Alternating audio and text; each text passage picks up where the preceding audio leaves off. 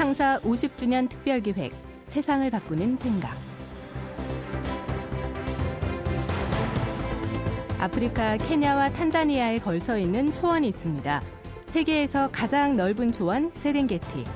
끝없는 평원이란 뜻의 이 세렝게티는 언뜻 보면 동물들의 천국이죠. 하지만 한꺼풀 벗겨보면 약육강식, 적자 생존의 법칙이 지배하는 곳이자 생존을 위한 싸움이 끊임없이 이어지는 살벌한 링입니다. 이런 약육강식의 법칙은 사실 우리에게도 예외가 아닌데요. 다만 덜 노골적이고 제도적으로 조금 세련됐다고 할까요? 방법만 다를 뿐이지 삶이라는 초원, 인생의 사각의 링 위에서 우리도 매일같이 싸우고 있는 셈인데요. 완전히 끝날 때까지는 끝난 것이 아닌 이 생존의 링 위에 서 있기 위해서는 우리에게 어떤 비장의 무기가 필요할까요? 여러분은 지금 무엇을 가지고 계십니까?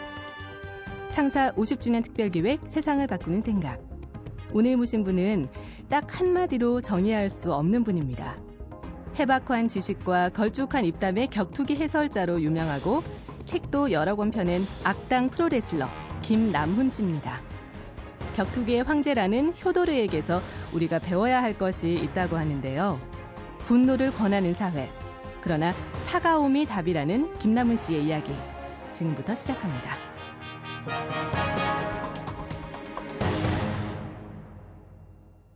안녕하세요. 저는 청춘 매뉴얼 제작소란 책을 비롯해 7권의 책을 낸 육체파 전방의 지식 노동자 김남훈입니다. 그리고 저가형 방송인으로도 활동하고 있죠. 근데 저의 본업은 프로레슬러입니다.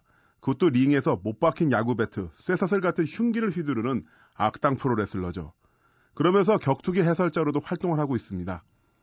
격투기와 프로레슬링의 세계, 가장 위험하고 그래서 가장 매력적인 곳이죠. 인간의 평균 수명을 봤을 때 대략 80년간 펼쳐지는 승부를 5분 3라운드 15분으로 압축한 것이 바로 격투기의 세계죠. 그래서 격투기를 보면 인간의 삶도 어느 정도 되짚어 볼 수 있다고 봅니다.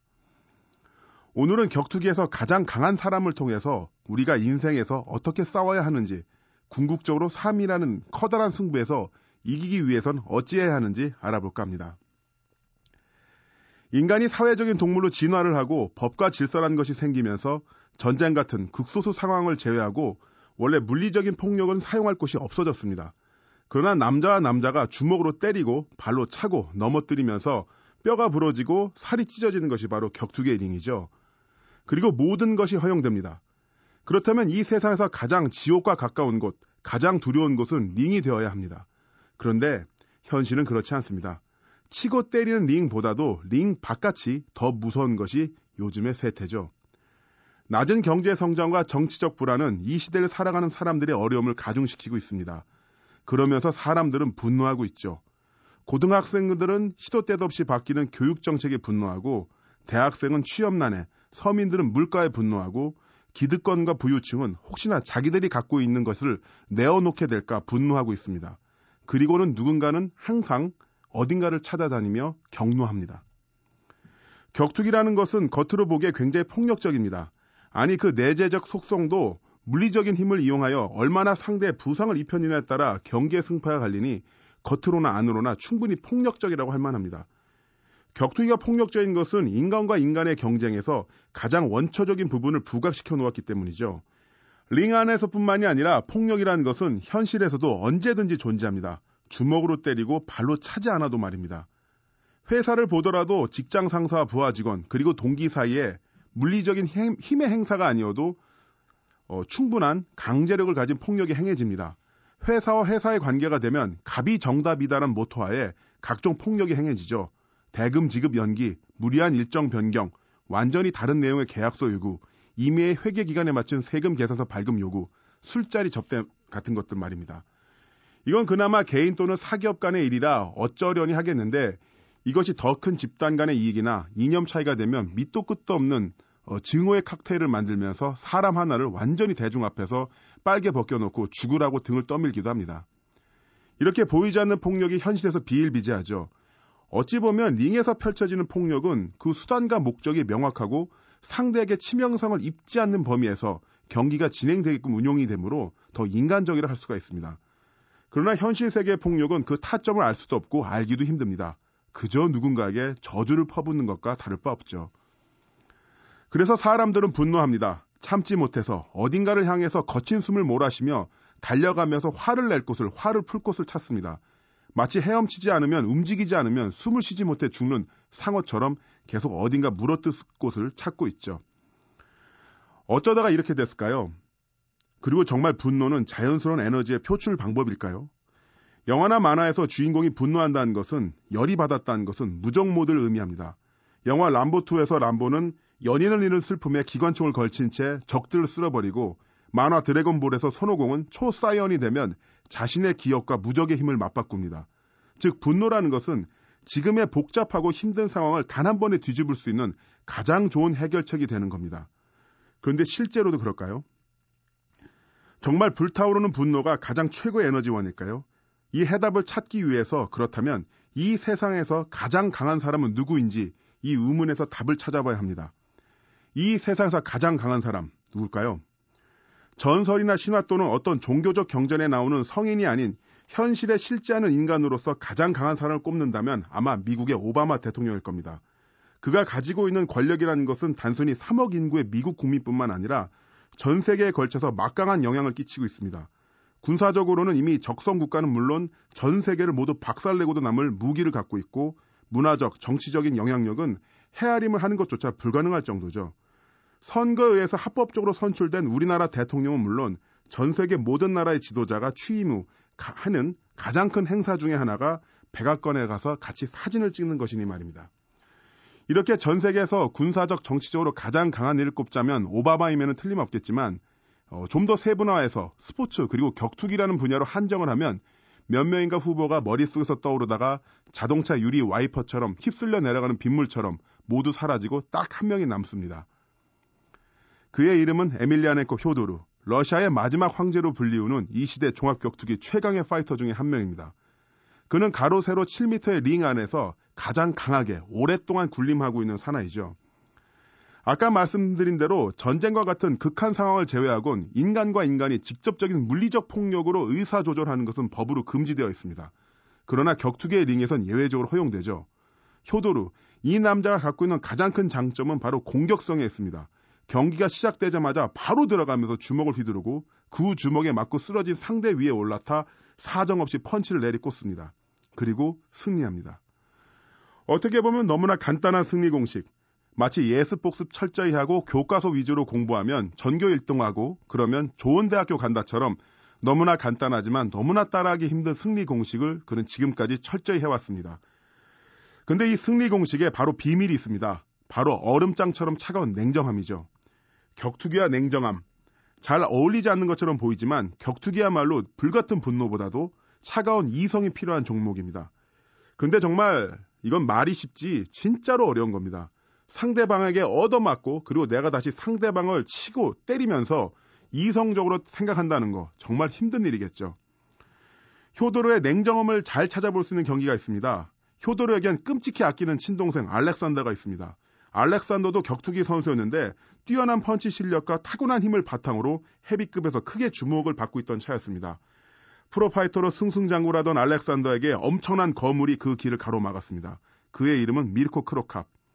상대의 머리를 걷어차는 하이킥이 일품인 선수로 지금까지 수많은 선수들이 그의 하이킥에 맞아 링에서 쓰러졌죠.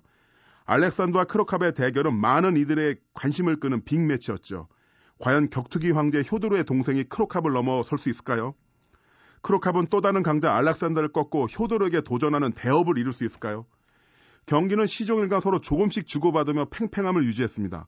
서로의 존재감을 인정하는 고수들의 대결이니까요.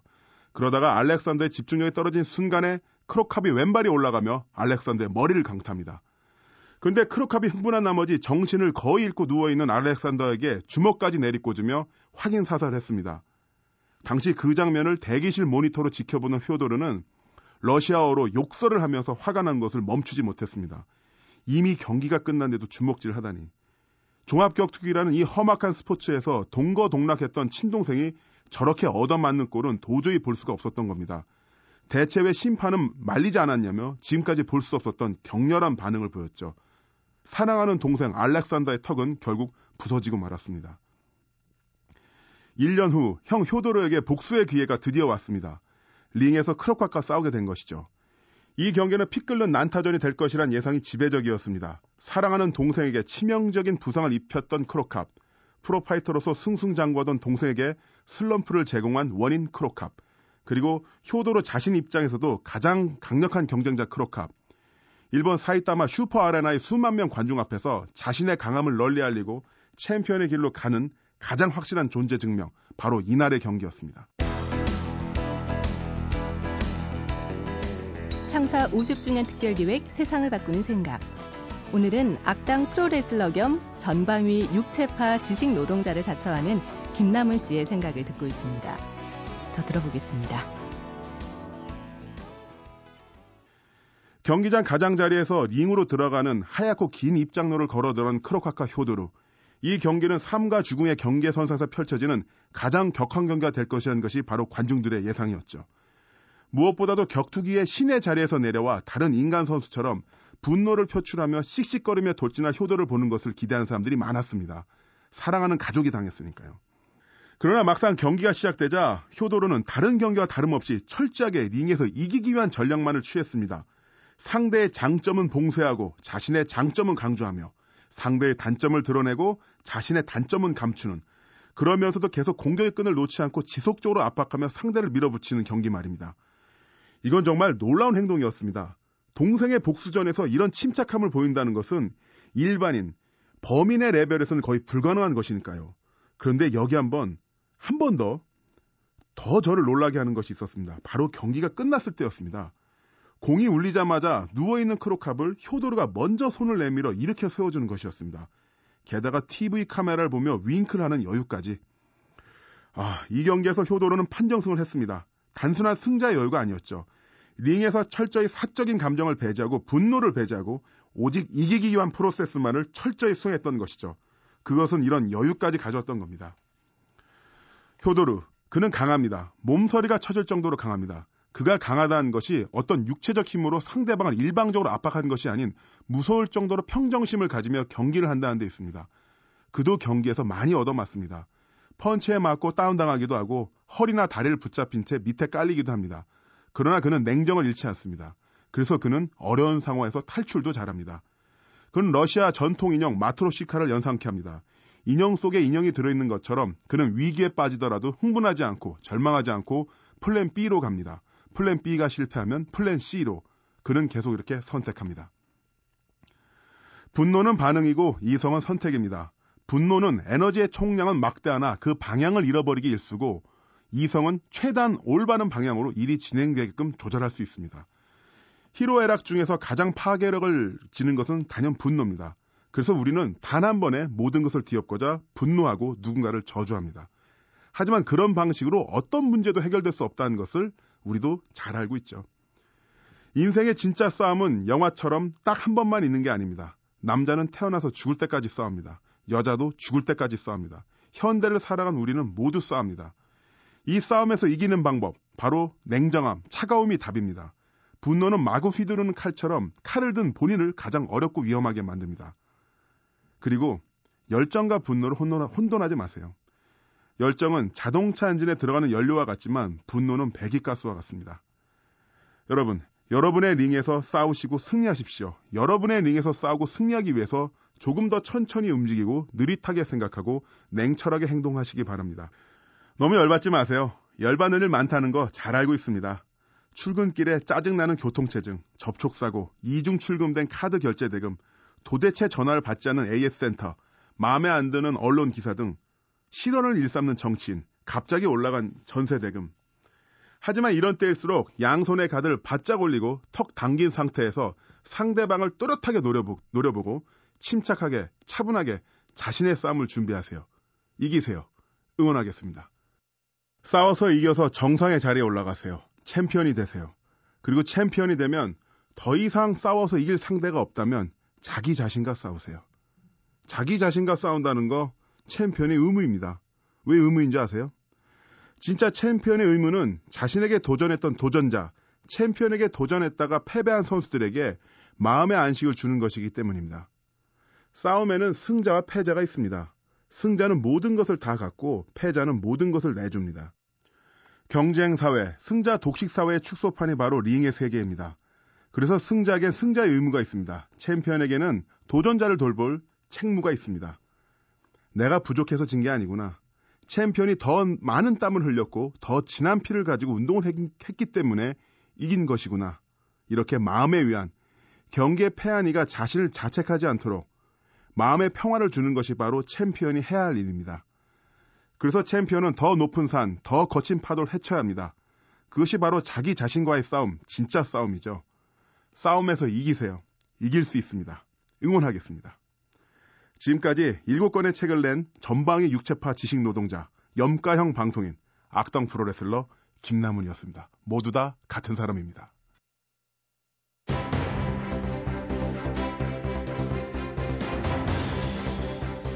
열정은 자동차 엔진이 들어가는 연료와 같지만 분노는 배기가스와 같다는 열정과 분노를 혼동하지 말라는 말씀 와닿습니다.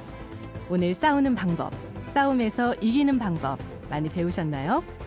뜨거운 가슴, 차가운 머리로 이기는 삶을 살아야겠습니다. 창사 50주년 특별기획 세상을 바꾸는 생각. 기획 김호경, 연출 손한석, 구성 이병관, 기술 이병도, 내레이션 류수민이었습니다. 다음 주에 뵙겠습니다. 고맙습니다.